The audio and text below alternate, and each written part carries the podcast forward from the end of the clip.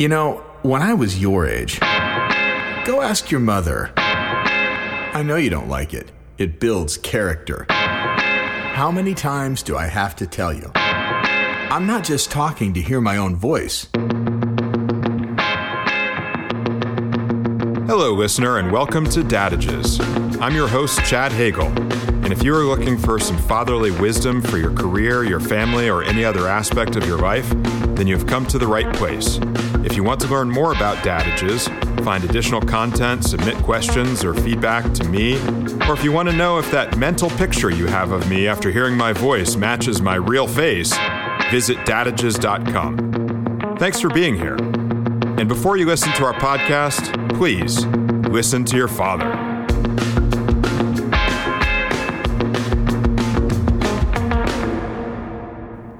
Hello, listeners. Welcome to episode 2B. Or not to be? That is the question. Sorry, I, I couldn't resist.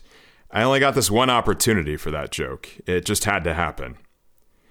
Well, what I can tell you, this is to be our very first interview on the Dadages podcast. Thanks for coming back, and I hope you enjoy. So, our very first guest on Dadages is a fellow dad. Our boys play on the same high school football team, Lovejoy, here in Dallas, Texas. He's a fellow Stanford alum. His wife is a former dorm mate in my freshman dorm, if you can believe that. And my college roommate introduced the two of them to one another. True story. And here's why he is my guest here today. The topic today is surrounding yourself with people who are better than you are. Well, this guy is a real pro. He's not only dad voice guy here at Dadages, but he's also the voice of Stanford Stadium on game days. He's a professional speaker and a professional voice actor. He's done some really cool things with his voice before becoming dad voice guy, but I'll let him share some of those things and those exploits with you. I figured if I'm going to do a podcast and do it right, I needed an expert and a professional, and someone who is a lot more talented at this sort of thing than I am. Oh, and did I mention he is a three time Jeopardy champion? For real. Listener, I'm pleased to introduce you to our very first Dadages guest. Mr. Steve Frost. Wait, wait, wait. I'm I'm sorry, Alex. Who is Steve Frost? Oh, I've been trying to figure that one out for years, Chad. I, who who who are we all really? Let's get deep and existential. Yeah, we'll set the existential aside yeah, for the okay, moment. Do, we'll, that's probably a good idea. We'll focus on the lighter fare. Okay. So, Steve, obviously, you've had a storied career as a voice actor, uh, and and that's what brings us here today and qualifies you as. Uh, uh, a professional guest here on Dadages. Why don't you share a little bit about your exploits in that field and what you've done in the voiceover realm? Well, you know, I've done some things. The primary one being the sports announcer with Stanford for 20 something years. And I got into that early on when I was in college. Uh, they had an open casting call for the to be the new PA announcer for Maples Pavilion, the Stanford men's basketball. I was still an undergrad. And but I'd mess around with it in high school. My high school girlfriend played point guard for the girls team, so I do the intro for the girls team. And so I, you know, tried out. I got second. I, I really don't think they wanted an undergrad doing it. But I, I, tell you what, one of the Stanford stories is that I was actually the PA guy when the bear mascot from Cal and the tree got into a straight up fist fight. And here I am, a 20 year old undergrad. I had no idea what I was doing. But there was a while even beyond just the sports announcing, I tried to get into voiceovers. I tried to get into true voice acting. I did some cool stuff. Um, I was the voice of Jester in a video game based on Top Gun. And for the longest time, I was the voice of the BMW dealership in Anchorage, Alaska. But that was one of the things that was hard, honestly, Chad. It's like when you get into that area, surrounding myself with really good people was hard and trying to find them was hard. And everybody, you know, it was kind of a precursor to COVID days when everybody was working remotely in the voiceover world before it became a thing. So finding really good people outside of that realm of athletics where I was already connected, it was hard. And, and that made making a career in voice acting hard. It kind of went back to doing my thing in tech. I can imagine. So let's go back to the Stanford experience, first of all. So, second, who who came in first? Who was the number one? Do you remember that guy? Oh yeah, absolutely. No, actually, I'm, I'm, trying to remember his name. He's a really nice guy. He actually did some things for the San Jose Sharks. So uh, I would I would fill in when he was doing a Sharks event, and that was about three or four games a year, and and that was how I that was how I got my my start doing that. So. And Steve, how did the transition go from second place in Maples to first place at Stanford Stadium? Walk me through that progression.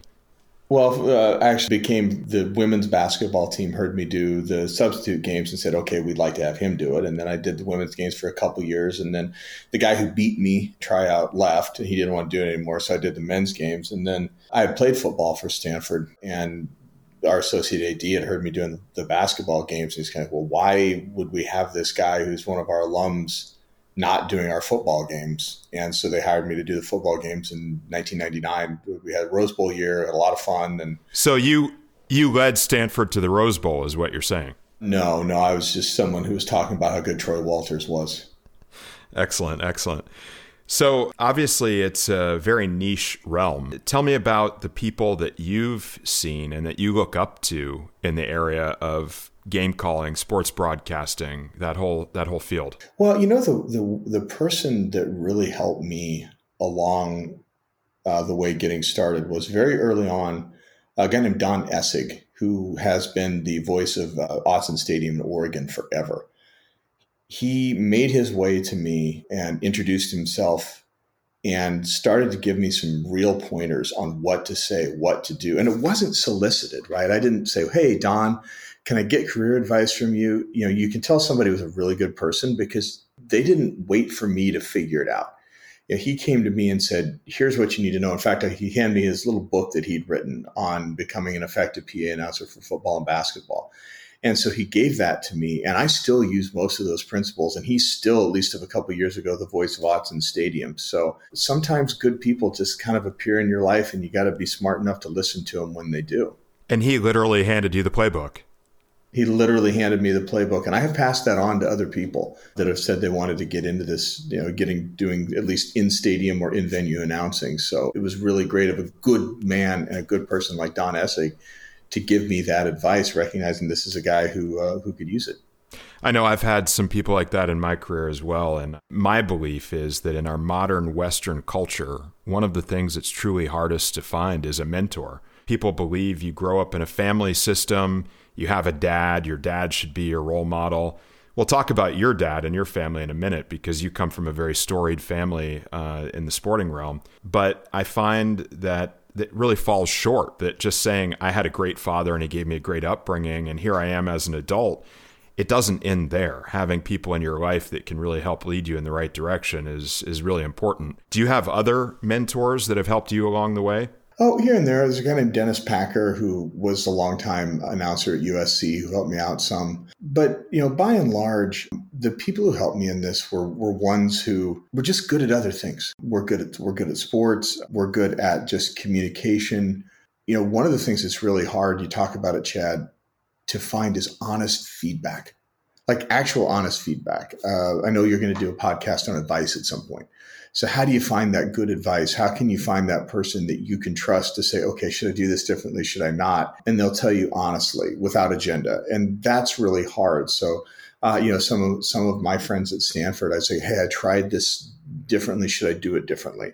And so, you know, aside from having those good mentors, there's also just somebody to give you good, honest feedback that doesn't have agenda. And when you can find those people, they're extremely valuable. Well, I, I think I've found one here. So I'll ask you, what advice do you have for me as I embark on Dadages? Well, I think first of all, start with something you care about, and you obviously do. It's really hard to do something and stick with something that you're new at and it's difficult and, and there's a lot of people doing it. If it's not something you really care about and you're not passionate about, it's hard to make it. Now, ironically, that is diametrically opposed to the advice I'd give someone in their career, which is, you know, you don't have to find something you're passionate about at the start. You find something that matters. And that was a great piece of advice I got early on in my career that I heard when I, I one of my second job after first and second job were with people from Netscape. And Marc Andreessen used to say that. In fact, he's got a very famous commencement speech, I think, at Illinois, where he talks about don't do something you're passionate about. Save that for when you're in your 50s you find something that matters and you do something that matters. And so for career advice, yeah, that's something I, I have always adhered to. But from a personal standpoint, if you're going to take on something like this, you got to care about it. You got to want to do it because you're making your own way and you're trying to figure things out on your own. So, and and if you don't do that, you know, the second piece of advice I always tell people is be yourself, be genuine. Uh, I think people can sniff out the the non-genuine very very quickly, whether it's in a podcast or in real life. And if you can't, it's a skill to work on. But yeah, be genuine, be natural, and be curious. And if you can be those three things about something you care about, I think you'll do really well. That's fantastic advice. Uh, I'm definitely going to take that to heart. And, uh, you know, some of what you're saying about finding something you're passionate about, for me, I know that has is really what has has led me to take on this new challenge. I think it's a good barometer. You know, if I ever find myself doing this and not being passionate about it, it's probably time to hang it up uh, and put the headphones away. Well, yeah, that that may be true, but then again, if you're making a boat ton of money off of it, uh, at some point it comes to being something you're passionate about to just what pays the bills, and and uh, that's a reality that dads sometimes got to deal with. It's like, oh, it's not fun anymore. Really? Okay, well, I still got a bunch of mouths to feed, and I still got to pay mortgages. So uh, there you go, there you go, pop. You have to balance your inner compass with your own wallet, right? Yeah, exactly, exactly, and all the people who want things out of that wallet. Well, let's uh, go back to the topic of, of family. You and I are both dads. We both come from families that have established themselves uh, in different domains at a very high level. And in my family, I know that in the realm of business and real estate, and now in philanthropy in my father's later years, there's a legacy that's been established there. And it's one that is, uh, I won't say hard to live up to, it's impossible to live up to. Uh, when you look at dynamics in our culture and our society, there is achievement that has happened at different times, in, in my opinion, in our culture, in our society as, as things have evolved.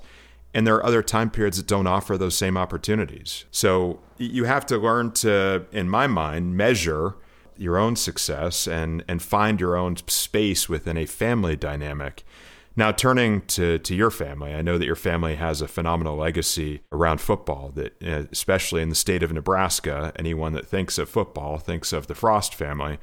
Maybe you can talk a little bit about your family's legacy, your father, even your mother, who is a, a football coach in her own right and a very accomplished athlete. And then obviously the, the rest of your legacy of you and your brother playing football and then Scott going on to coach at the at the highest levels. Yeah, I was going to say I think that uh, depending on when you're listening to this podcast, the family legacy in Nebraska is a little different than it was maybe three months ago. But you know, I, I think it's it, I come from an athletic family where I'm easily the fourth best athlete in, in my group of four, right? But since this is about, and I'd love to talk about my brother. My mom is a unique story. She's, uh, you know, was an Olympic athlete in 1968 and uh, uh, one of the first ever female football coaches. But you know, I'll talk about my dad for a minute, and it's really close to my heart, Chad, because my dad passed away about a year and a half ago. I guess it was, gosh, two years ago now.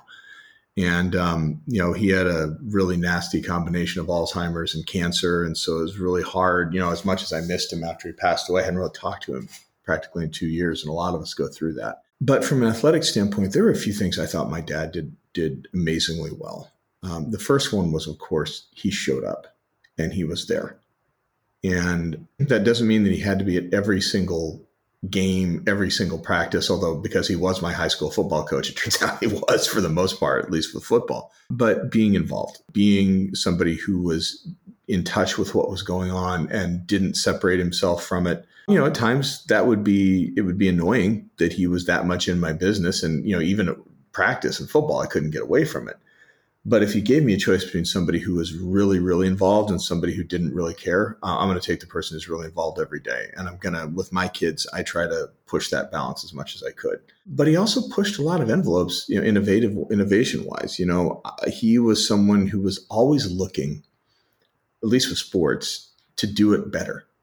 And so, you know, uh, Scott, my brother, was one of the first people to ever have like a full on highlight tape that he did with VHS, you know, back in 1992, like splicing VHS tape with high school level equipment. Not easy. He was one who was always looking to market me and get me in front of coaches and do camps. And so, you know, just taking the status quo wasn't good enough. And it would have been easy to take that, you know, that route and say, hey, let the world around me determine how this is going to turn out And and my dad didn't do that. He didn't wait for everybody to find me or uh, or or discover us. Like he was like, okay, here it is.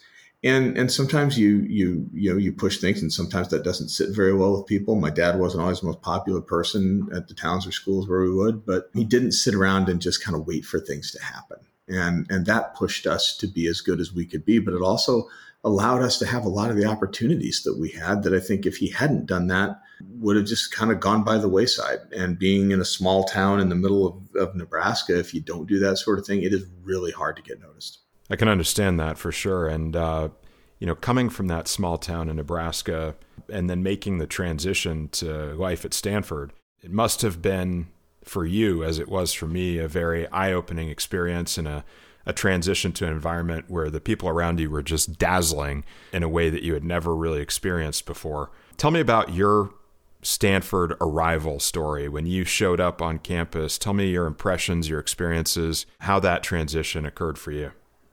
Well, I had a little bit unique in that I was a transfer student, one of the few. I kind of made long story short, I ended up Colorado State out of high school, which I thought I was going to the Air Force Academy. Um, I had my appointment to the Air Force Academy, and the last minute, I kind of like, ah, boy, you know, I kind of got cold feet on the military and the commitment, and didn't really know why I was going to the Air Force Academy. So, uh, ended up at Colorado State, and I came in in a spring quarter at Stanford, and Chad, I got destroyed.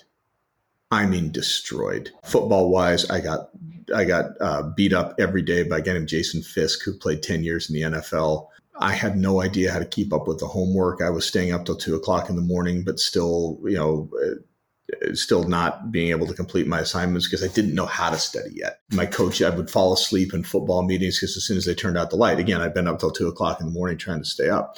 So my first quarter, that spring quarter, and then following into that next fall, it was rough. And I had really, you talk about surrounding yourself with people better than you. From a football perspective, from an academic perspective, I thought I was, uh, I was, I, I didn't know if I was going to be. And if I didn't have the kind of toughness that had been instilled in me by, by my own father and my own family, I don't know that I would have, very candidly. But you know, sometimes if you, to to your point about surrounding yourself with really good people, if you're going to be a good skier, you're not going to find them on the green slopes. You're going to find them on the double diamonds. And that means at times, if you're going to really surround yourself with good people and people who are better than you, you're going to have to take on challenges that you are not ready for.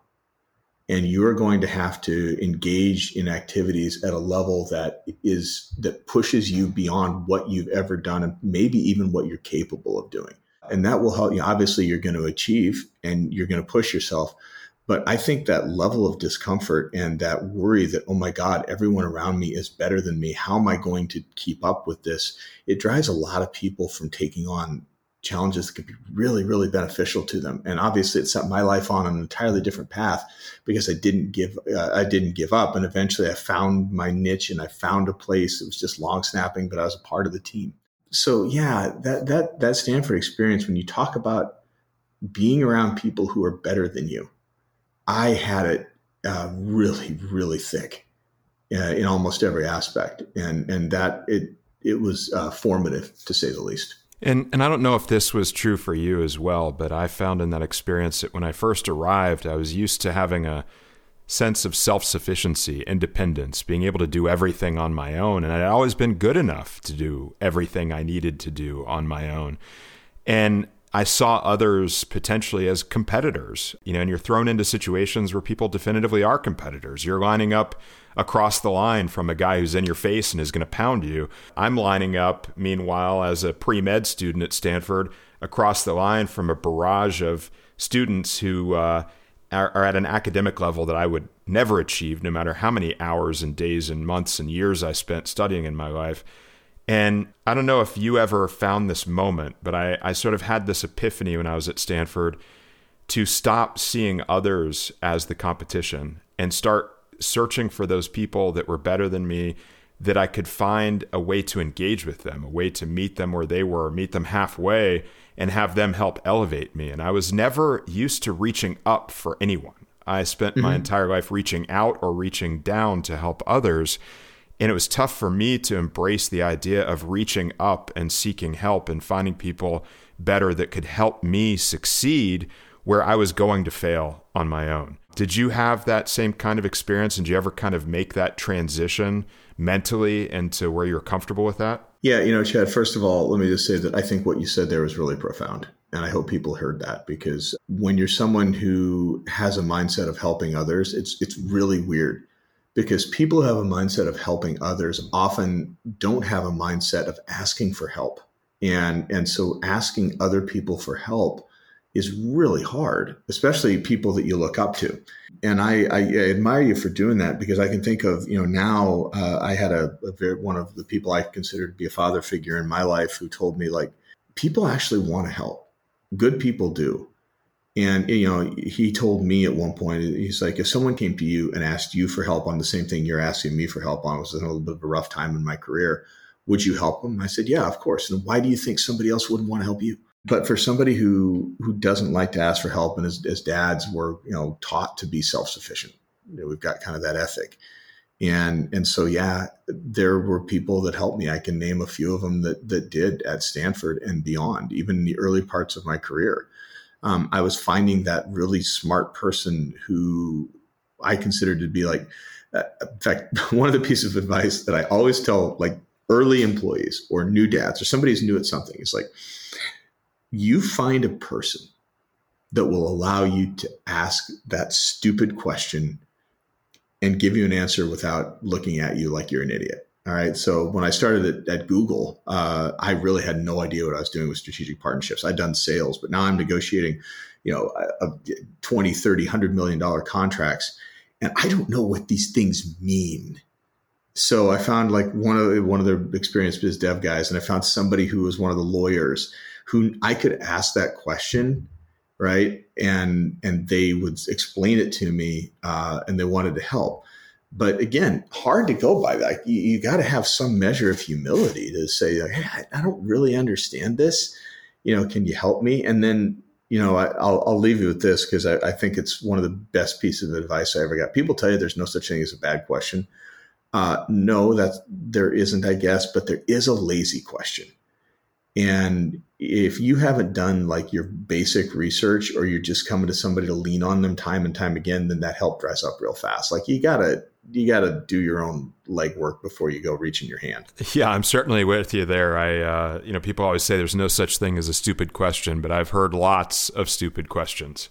Yeah, there are, and they're definitely lazy questions, no question. For sure, I like yeah. that distinction of lazy. Now, I happen to know very well of one big piece of advice, assistance, help you got along the way while you were at Stanford. And uh, that came from my roommate, Mr. Damon Dunn, who introduced you to your wife, Andrea. Do you want to share that story? Because I, I love that story and I'd like you to share it with our listeners. Well, if as long as they don't judge me harshly, which you know they, they probably can. I met. Uh, I'm I'm married to Andrea. We've been married. We'll be 25 years this spring. Wow! Congratulations. I didn't I didn't keep track of that. I mean, I guess we are coming up for our 25th reunion next year. Yeah. So.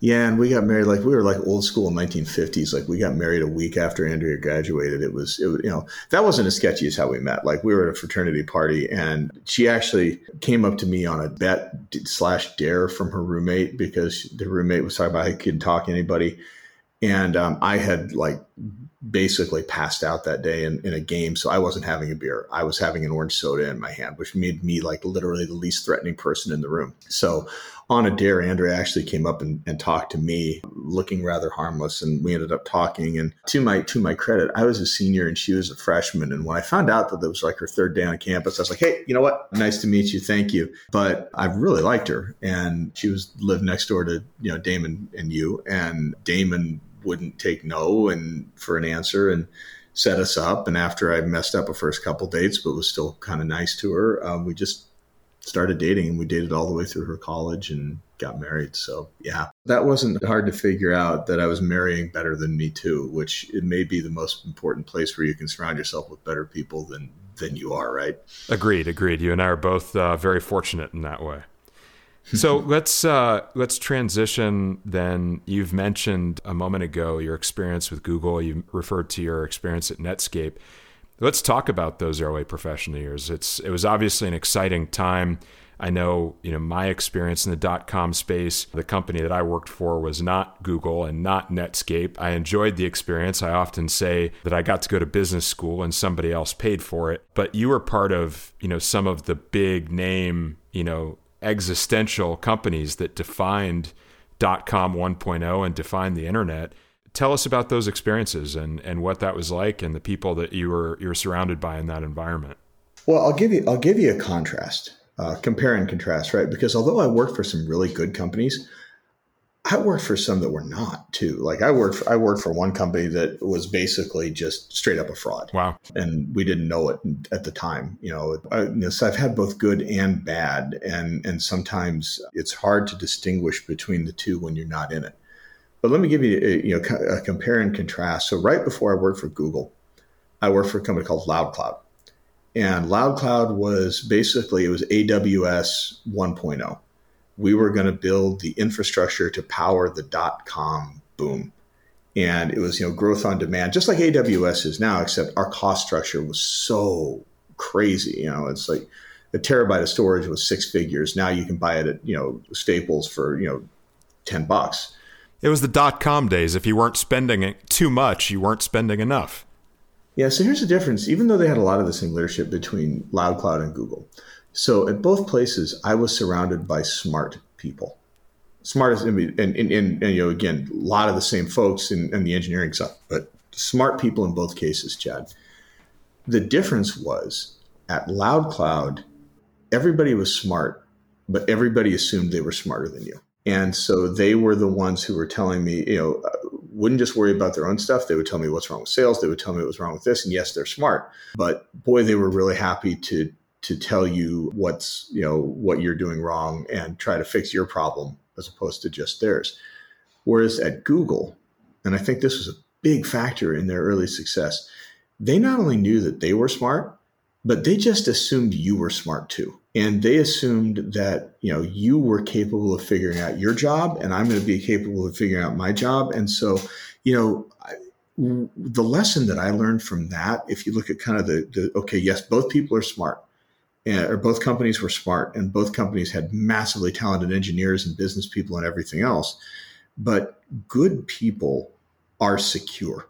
And and that's been one of the biggest things when i when i find somebody that that is really kind of insecure about themselves or has to prove it or has to get into somebody else's business to somehow justify their own brilliance or worth or whatever that may be that is a situation that you got to walk away because that's one of those like that's one of those good person bad person things a person who truly is good at what they do is not afraid to be challenged they're not afraid to trust. They're not afraid to put faith in people and they're not afraid to hire people, like you said, that are better than them or capable or skilled because they've got enough self confidence and security that they can, that they're not going to worry about being overshadowed or exposed. And so that's one of those big things I took away is, is you know, and, and I stayed, a couple of those bad companies, I stayed with them too long because you know you, you just well you know are they really there here's here's a piece of dad and career advice I'd give somebody. If you get into a place and you can't find that good people or the leaders are insecure or they don't know what they're doing life is too short and nobody ever figures it out later. So it sounds like that really the combination of confidence and competence is the key that leads to people being able to coexist in a way that all boats rise with the tide. Is that is that a good summation? Yes, confidence, competence with a genuine dose of humility. Hard to find, hard to find combination for sure. It is, but boy, when you do it, you you got to recognize it. So let's uh, let's talk about how you've taken these principles that you learned early in your career, and I think you and I were both blessed to be able to learn those lessons so early at such a young age, and then be able to apply them to an entire arc of a career since then. Not that we're done with our careers at this point, hopefully, but uh, that we've we've had a number of years that we've been able to benefit from those early lessons. How are you applying that today? And tell us about what you're doing now and, and how those lessons have served you and how you're serving others. Well, I'll tell you what, I have I have this weird job that I can't ever explain to anybody. I'm kind of it's kind of like Chandler on Friends. Like nobody no, nobody really understands what I do. I work for a company called TSIA, which stands for Technology and Services Industry Association, and we're a for-profit research firm. Hundreds of the biggest names in technology uh, come to us for advice on how to make more money, generally in their services and as a service businesses. So we benchmark that, and I do I do all sorts of fun stuff now. I'm I'm doing research, I'm doing studies, I'm talking to uh, different companies trying to figure out best practices and document them, and I'm writing papers and, and doing presentations all over. I'm more virtual now than I'd like, but it is what it is. So, you know, it, it's the, the early lessons, you know, one, that, that will get me here, first of all, is never be afraid to try new things. If you're waiting into, you know, uh, one of the great pieces of advice was that I got from a career perspective is that if you're waiting until you're ready, you've waited too long. Hmm. So, you know, you've got to wait, you've got to jump in when you can't see the bottom sometimes. And even with this company I'm with now, like research, I had no idea what a researcher even did, but it sounded cool and I liked a lot of the pe- and the people that I met. You talk about surrounding yourself with good people. I'm like, oh wait, you know, after a while, what do the kids say these days? You know, real recognize real. Well, okay, I saw a lot of the in the people that I met with the company that I'm at right now at TSIA. I saw a lot of the aspects of the people that I had recognized as good people along the way. And and I think that's the last thing that I would want to emphasize to anybody who's listening to this is it's hard sometimes to recognize the good and genuinely good people from those who are just putting on a show. It isn't easy. And so, a couple pieces that have really helped me are one, like when you know somebody for sure is good, you pay attention and you study it and you say, okay, that's what a good person does in this situation. That's what a good person looks like. That's somebody who's smart or I want to be around. You know, again, having security and in, in your own abilities is one of those. Um, but when, then when you see it, you got to latch onto it because those opportunities, to your point, are, are few and farther between than you'd really like. And so I saw this company with people that, again, did I really know what I was doing? No but I saw people who had the aspects of really good people that I had been around in other places. And it's like, okay, it sounds cool. And I like the people, so I'm going to give them a try. So it's sounding to me, Steve, that what you're saying is one of the greatest competencies that you've developed over your lifetime is really a good people radar, your ability to identify successfully and separate those good people from, as you said, the ones that are not real in that regard. Would you say that's one of your skill sets and competencies that you've developed at this point in your career? It is, but I would encourage everyone that I think that that skill is made, not innate. It doesn't mean I haven't misjudged, but fool me once, shame on you. Fool me twice, shame on me. Well, unless you're unless you're George W. Bush, then it's something completely different from that. Yeah, I don't. I'm not. We're gonna go. Not gonna go on there and metaphors. You're you're already. You know, you already got dadages. You don't need to. You don't need to crack that that that nut open. But yeah, I mean, you've got to pay attention. And if you're not paying attention, then as a dad and as a business person, as just a you know a man in life, like what are you doing if you're not paying attention? Yeah, and I think it really comes down to what I've heard referred to as mistaking your way to growth you have to make those mistakes to learn the lessons that come along with them. There's no shortcut. There isn't, but just don't make the same mistake over and over again. Yeah, if you, mistakes are great as long as you learn from them. Absolutely, absolutely. So, in and perhaps my experience has been, you know, when you talk about how challenging it is to identify the good people in life and to surround yourself with those people, it's one thing to talk about it in a professional context. I think that at our age, uh, it may be even harder when you look at it in a social context and how to surround yourself with a good community of people. This is one of the things that I can credit you with in my life is where I am today and the community of people that I'm surrounded by. I still remember very clearly during COVID, our families locked down in LA uh, my boys lost a year of their lives academically and athletically, and I decided to lift my head up and look over the wall, so to speak, and say, What's out there? What's outside California? Where can we go? What can we do? And I remember having a phone conversation with you, and it's so crystal clear in my mind. You said, Chad, I think we've got something here that you need to check out. And that was your invitation and your introduction to me of the academic community and the social community here in Fairview, Lucas, Texas, and the, in the Lovejoy school system. Uh, and sure enough, my wife and I have found our way here and now find ourselves surrounded by people that we care about, people who care about us from the moment we arrived. Everyone in the community, you and Andrea included, were, were open in arms and welcoming us. And everyone is standing by ready to help everyone else at a moment's notice, no matter what they may need. And they truly just want you to be happy and they want you to be successful and they want you and your family to be healthy. And it's it's just an amazing sense of community and greater than any that I've found anywhere I've lived in my life. And I find myself very blessed to be in these surroundings. And and like I said, to me, I, I credit you in a great way for opening that door to me and helping walk me through that door uh, to where we are today. So thank you for that.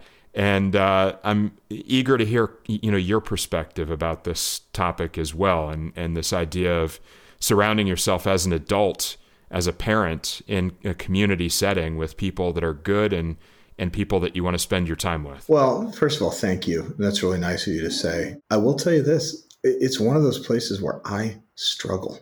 I wish I had better advice you know, one of the things that I think you want to know if a if a person's genuine or not.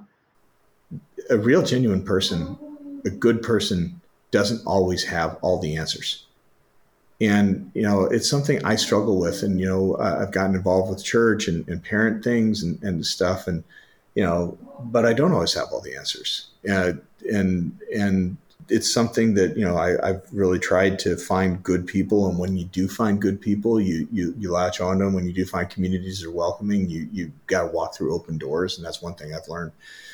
But you know, you're and you are a lot better at this than I am. Always have been. But I think that that while it's not easy for me, good people understand that they're not good at everything, and you can't be. As a dad, you certainly can't be good at everything I don't think there's any way. As a, as a man, I don't think you can be good at everything. So, um, you know, finding those places where you can have people that'll fill in the holes and fill in the gaps for you is great. But to pay it back then is you're going to have to fill in a gap for somebody else. Yeah, and uh, you know, trust me, Steve. When you, you talk about that, we all have those challenges and those insecurities. In fact, when I was looking at the notion of uh, starting this podcast and, and dadages and putting myself in a position of giving advice, you know, I, I, thought to myself along the way, you know, gosh, am I really in a position in my life right now with the challenges that I have, with the questions that I have unanswered, with, you know, relationships with family, with my own children? Am I really in a position to be giving advice? And I spoke with a very good friend of mine who will be a guest on this podcast at some point soon, another great father, uh, Jeffrey Small. And what he said to me at the time is that's what makes you qualified is the fact that you're still going through it. It's legitimate. It's something that you're continuing to evolve as a person, continue to evolve as a friend, as a father. In all of these roles in your life, you're still doing the good work and still working to get better. And that's what makes you the right person to do this. And so I, think that that's something that i took very much to heart. And as i listened to you speaking the other thing that really came to me is jumping back in this conversation to those formative years that we were in college and at stanford and how important it has been to me to maintain those relationships because those are irreplaceable those are people that no matter how hard we try and where we go in our lives as adults we're probably never going to be put in an environment like that again to be able to pull those relationships out of the fold and and have them be lasting and be an important part of our lives. So I know I try to nurture those and I try to stay close to you and others and I find it wonderful that here in the town of Fairview in Oakwood Estates we have our little Stanford enclave with your family and the Burrises and us. It's uh, really remarkable to see after all these years and thousands of miles that we can have this uh, this little community here where we all stick together.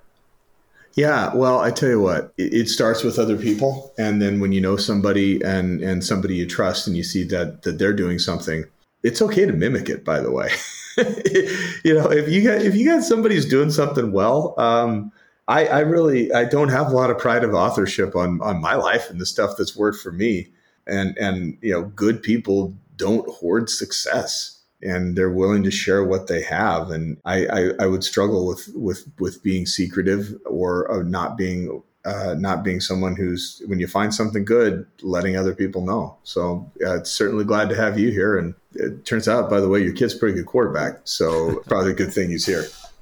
Well, thank you, thank you. I appreciate that. There's, uh, as you know, there's nothing a father loves more than compliments about his children. So, yeah, I'll let you know when I get one. well, I, I can tell you after the uh, rain game we had last week and seeing how well the special teams performed, I didn't see a single problem with a snap, a hold, or a kick. And no, uh, was good. It Will was is an integral part of that, so it was it was great to see. And I think we've got another rain game coming this week. It looks like. Hope not. Well, Steve, this has been a phenomenal uh, first interview for me. I, I really appreciate you helping me navigate through the process of getting Dadages off the ground. I really appreciate you agreeing to be the guinea pig and being the first guest on the program. And I certainly appreciate everything that you've shared here today. It's uh, been very informative and enlightening for me, and I'm sure that our listeners will find it to be the same. So, you know, thank you sincerely for your time. And if there's any additional advice or perspective you'd like to share with those listeners here before we part, that would be fantastic you know, I, just what we said, Chad. When you find good people, you got to go. Even if you're not ready, even if you don't think you're live up to their standard, even if you think that they're better than you at stuff, you get the opportunity to hang around with them. Don't hesitate. Don't think you can't do it. It's going to be hard, but if you can stick with it, it's worth it because that's the kind of thing that changes lives hanging around with people who are not better than you doesn't really change your life very much. But when you see how things are, you know, are better and you're not afraid to, to jump into that pool, even if you don't know where the bottom is, it's going to serve you well. Very good advice from Dad Voice Guy himself. and uh, before we break, Steve, uh, you, you, as you may know, uh, we end every episode of Dadages with a bad dad joke. Do you, do you have one to share with us It's a ringer? Well, I, uh, yeah, you know, did you know that uh, that a piece of peach pie is a dollar twenty-five in Barbados? Oh, really? Yeah. Did you know that a, a piece of cherry pie is a dollar thirty-eight in Jamaica? Wow. And uh, a piece of chocolate pie is two dollars and ten cents in Belize. These are the pie rates of the Caribbean. Oh my! Yeah, you asked for it, brother. You got it. Oh, there you have it. Well, thank you, yeah. Steve yeah, all the best to you, and uh, th- this is going to be fun. I'm I'm, uh, I'm looking forward to seeing where this goes. Likewise. Take care. See ya. Thank you for listening to Dadages. If you enjoyed this episode, remember to visit dadages.com and subscribe to the Dadages podcast to get notified for future episodes. You can rate or review on Spotify and Apple Podcast. Why? Because I'm your father and I said so. Just a little respect is all I ask for. I put a roof over your head and food on the table, and what do you do? No, tell me exactly what do you do because I'm doing everything. I'm paying for everything. No, get back here. Get back here right now.